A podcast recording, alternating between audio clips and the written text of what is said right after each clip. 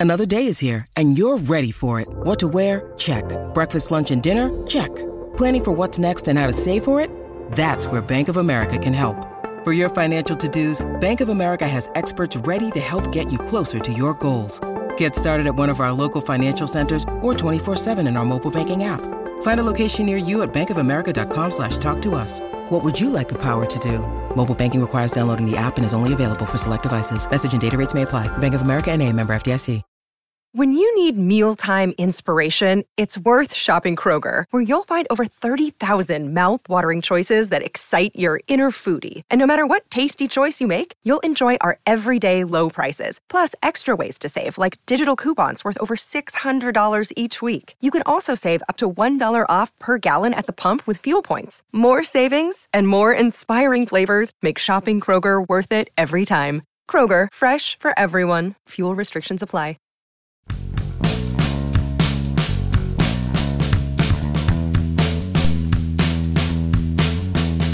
The Pirates have made their pick. Number one overall in Major League Baseball's draft. Louisville catcher Henry Davis.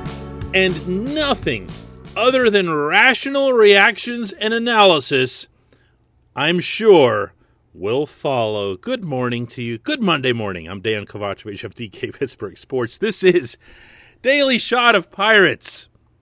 Comes your way bright and early, whether you like it or not every weekday morning. I also offer up daily shots of Steelers and Penguins right where you found this. Davis is the guy. And when I say the guy, I'm referring to Ben Cherington saying minutes after drafting Davis that the Pirates themselves placed him atop their draft board two nights ago. Now, why did Cherington publicly state several times yesterday on the day of the draft that the Pirates hadn't yet made up their minds? That's actually pretty transparent because he did want Davis's price to come down. He did want to pay Davis less of a bonus so that the Pirates could invest more of their allotted total draft pool of $14.4 million into other prospects, into other kids that they'll not only draft, but hope to coax away from going to college and to sign with them. Don't forget, just because you draft someone in baseball doesn't mean you get them. This isn't football, as I keep saying now, and I've been saying for months. This is not football you have to bring that player in and you have to sign them. And sometimes you do have to pay an uncomfortable figure in order to pull it off. We'll see how that plays out. All that happened yesterday was round one of the draft, but it's the focal point, fair or not, on this class. And to my mind, I really like the pick. And I'm going to first tell you why in a way that the team couldn't possibly do because I'm going to go with some negative reinforcement first. And these are things that if you've been listening to the show, you know I've brought up on more than one occasion. Drafting pitchers is always scary at a 1 1 spot or anywhere in the first round. It's scary. It's valuable. It's more valuable than anything else you can get if you hit. But if a pitcher gets hurt, they can be toast. You can get nothing from them. All the scouting in the world doesn't matter. All the scouting in the world didn't matter on Jameson Taillon. Had everything. Had everything. Live arm, uh, Hall of Fame type curveball and a full arsenal. More character than you could ever want in a young athlete. Didn't matter because luck wasn't on his side. All kinds of injuries and illnesses and everything else, none of them his fault. just didn't work out. And if you're a pitcher and it doesn't work out, a lot of times it really doesn't work out. So there's a bit of a law of averages approach that you have to take to this. Then there were the two high school shortstops. And I would have been fine with, honestly, either of Marcelo Meyer or Jordan Lawler. They both were going to be very far from making it to Pittsburgh, which had me a, a little bit cringy about it because I see Ke'Bryan Hayes and Bryan Reynolds and a couple other players. Rodolfo Castro is now in the mix, already here, and uh, I'm I'm not going to put myself above that thought process. I'd like to see whoever it is that comes along, you know, come along sooner rather than later. I'm I'm human. But there also was going to be uncertainty that comes with a shortstop. Because as we often hear baseball scouts use the terminology, he can stay at shortstop. He might be able to stay at shortstop. The reason they say that is that everyone starts out a shortstop. You know, it's like quarterback in football. You put your best player at quarterback all the time. Why? Because you want the the ball in the hands of your best player. Doesn't mean that they stay there. Eventually, they can get kind of uh, phased out because of size, speed limitations, whatever else it is, how they grow up. And I, no doubt, after reading extensively on both Meyer and Lawler, they're going to be really, really good players. Jack Leiter is going to be a really good pitcher. I believe that for the Texas Rangers, who took him uh, at number two overall. But there's also the very real chance that he won't. He's six feet tall. Anybody in baseball will tell you that's a tough, tough size to be for a starting pitcher. They're proven to be less durable, less healthy over time. They have to put a lot more of their body and of their arm into their delivery. But I hope he does. I hope all of them do great. This is going to be one of those where you watch the class and say, "Oh, well, let's just let's see everybody fail so that the Pirates look good with their pick." It doesn't have to be anything of the kind. The Pirates got their guy, and they got him at their price. And for those of you who are new to this conversation, no, that doesn't mean that they're being cheap. It means that they're looking to spend the same amount of money, the maximum allotted, for the entire class, but to get more bang for that buck, which is, you know, smart. Davis, to me, will be defined principally by his bat. The selection of Davis already, I believe, is defined by his bat. Uh, we've all heard and read, and I've talked about on this show, the arm that he's got, the baseball scouting scale runs from 20 to 80, and Davis's arm for a catcher is seen as a 70, which is extraordinary. Um, that's that's some pretty rare air.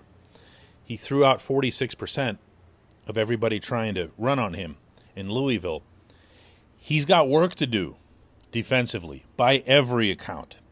He's not a great defensive catcher, and by that I'm talking about all the little stuff that you see Jacob Stallings doing on a daily basis blocking pitches, game calling, and so forth. But he's got the personality for the latter, and he's got the physical ability for the former. So that's not seen as a concern. Then there's the bat. Then there's the bat. The offense that he showed is the thing that's going to jump out at me for a while. Batting 370 for Louisville, 486 on base percentage. And yeah, some of these figures always sound outlandish when you hear them from high school or even the college ranks, but I'll put it another way. He was seen by the Pirates and by other teams as being the best bat in all of college baseball, meaning draft eligible. Say that again. The best bat in all of college baseball. Not the best bat among catchers, just the best bat.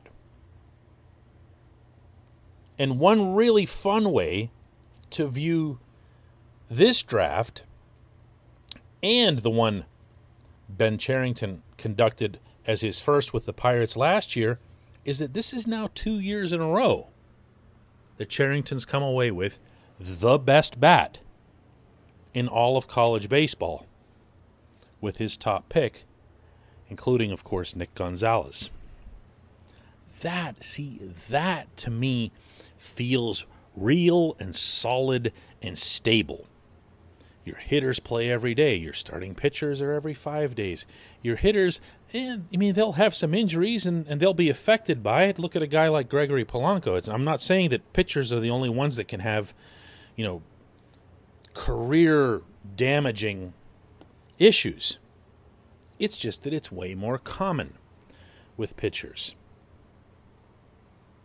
If you get these players as hitters, as reliable, solid, dependable, maybe star level, maybe everyday players, you just keep adding assets and you minimize to an extent risk.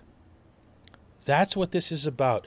For the millionth time, it's not about positions. It's not about, and, and, Cherington reaffirmed this to us in his call last night. It's not about that the Pirates are really, really thin on catcher, even though they are organizationally. They have Endy Rodriguez in A ball, they have Jacob Stallings in the bigs, and that is it. okay? Doesn't matter. When you're drafting in baseball, you're just taking best player right down the line. Right down the line. The Pirates did that. They hope to do a lot more of it in the next two days and maybe spend overslot for some of these other guys to make sure that they can bring them in. In the short term, in the short term, what has me the most upbeat, just in an intangible sense, is listening to how. Well, first of all, here's Cherington talking a little bit about Davis. You know, really excited to select Henry with our first pick. Um, uh, he's obviously a, you know a really really good college offensive performer, combination of control in the strike zone and power, um, uh, and has really developed as a catcher in our estimation. Uh, easy plus arm strength. Um, gets really good, uh, a really good reputation at Louisville for how he's working with pitchers. Uh, has really developed the blocking and receiving uh, during his time there. And I think on top of all that, uh, what we really are really excited about is just as we've known him since high school, he's from the Westchester area, in New York, um, seeing how much he get has gotten better since then and continues to get better, um, and his desire to get better, and even you know time we had around him recently, um, just how interested he is in in, in uh, finding new challenges and kind of pushing himself uh, to get better and how you know he's almost he's really excited about that process. And um, and we feel good that we're bringing in a player who's really talented has a chance to be a really good big league player and also someone who uh, wants to be part of something really good and help us help us in that way too um, so we're, we're thrilled to add him and uh, looking forward to 20 more selections. Get ready for those. Take it from someone who communicates with Cherington on a regular basis. That's his excited voice okay? Here's a little bit from Davis himself, who comes across very much as a one of those uh, hard on your sleeve kind of players. Going there and meeting with all of them and everybody in the organization. I mean, it was clear they're all chasing the same thing and they're chasing greatness for the Pirates and they see the vision where they can be great, they can win World Series and I mean, just being able to contribute a, a teeny bit to going towards that goal, I mean, I'm super excited. I'm ready to go. The Pirates got a good one, and they've put themselves in position to get maybe even a couple bonus good ones in this class over the next couple of days. No need to jump to any conclusions, positive, negative, somewhere in between, neutral, I hate nutting, whatever else. Let it play out. Let it play out. When we come back, just one question.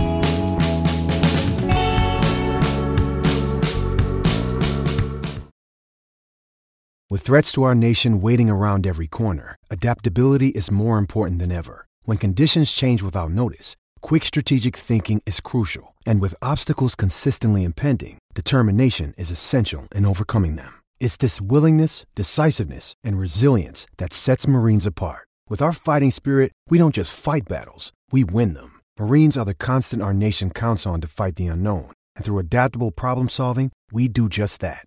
Learn more at marines.com.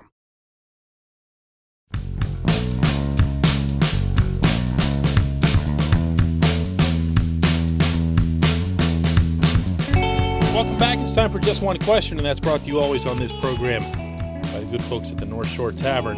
That's directly across Federal Street from PNC Park. North Shore Tavern is home to Steak on a Stone. North Shore Tavern is home to the planet's only fully dedicated Pittsburgh Baseball Club sports bar, front to back, side to side, wall to wall. North Shore Tavern also will be home Thursday at 5 p.m.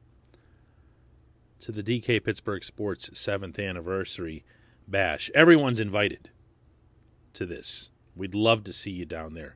Come down to North Shore Tavern across Federal Street from PNC Park. Today's question comes from Anthony Veltri, who asks As I know positions don't matter to drafting in baseball, if all the players were very similar, why wouldn't you take the player at something that you need the most? Which now allows you to maximize a trade offer for Frazier of players at any position instead of forcing one for a catcher. This feels like one of those issues, Anthony, that no matter how often I bring it up, how emphatically I state it, I'll, I'll never really convince many people of this. Uh, and, and I totally, totally get why. Because I also grew up paying infinitely more attention to the football draft than any other. In football, even though the Steelers and everyone else constantly deny that they'd be drafting by position, all you have to do is look at the results year after year to see that that's exactly what they're doing. Why? Because those players then show up for rookie camp a week later. Then they're in training camp a month later. And then three weeks after that, two or three of those guys from that class are going to be starting, not partaking, starting for your football team. It's a completely different world, but it's the one that most people are aware of.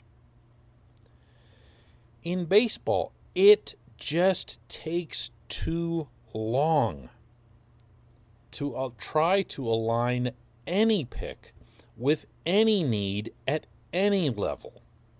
I'm going to give you an example. You mentioned maximizing a trade offer for Adam Frazier forcing something for a catcher. The team that you see on the field for the Pirates right now, and I'm going to say this with all due respect to that wonderful six run rally that they pulled off yesterday against the Mets in beating New York 6 to 5 at Citi Field. Really, really good stuff, by the way, from all concerned. But that that team has issues. It has holes. It also has answers in places where you might not expect. Let me ask you this.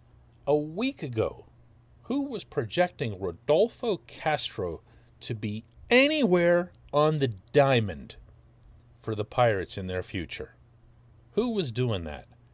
What would happen if we did that exercise after his two bombs and fine leaping catch yesterday. Do you see what I mean? Everything just changes. Castro's an infielder right now, but Castro's had some experience in the outfield. And we've all been saying, what are they going to do in these corner outfield positions? Who's going to be, who's going to take Polanco's place when he's gone and everything else? It, it could be this kid. It could be this kid. Throw him out in the right field. Heck, do it now. I don't care even when Polanco's healthy. Can't send this kid back to the minors. What do you do instead? Uh, regarding catcher, you know, keep Jacob Stallings. He's not about to drive off the end of the earth. Yeah, he's he's on the wrong side of 30, but not by much. And he doesn't have many miles on his uh, big league catching career because he hasn't been up very long because he's a late bloomer. So, you know, sign him to an extension, which is something that I've broached in the past. You don't have to force anything. You want, if you're the GM, to constantly put yourself into positions where you're not doing anything out of need.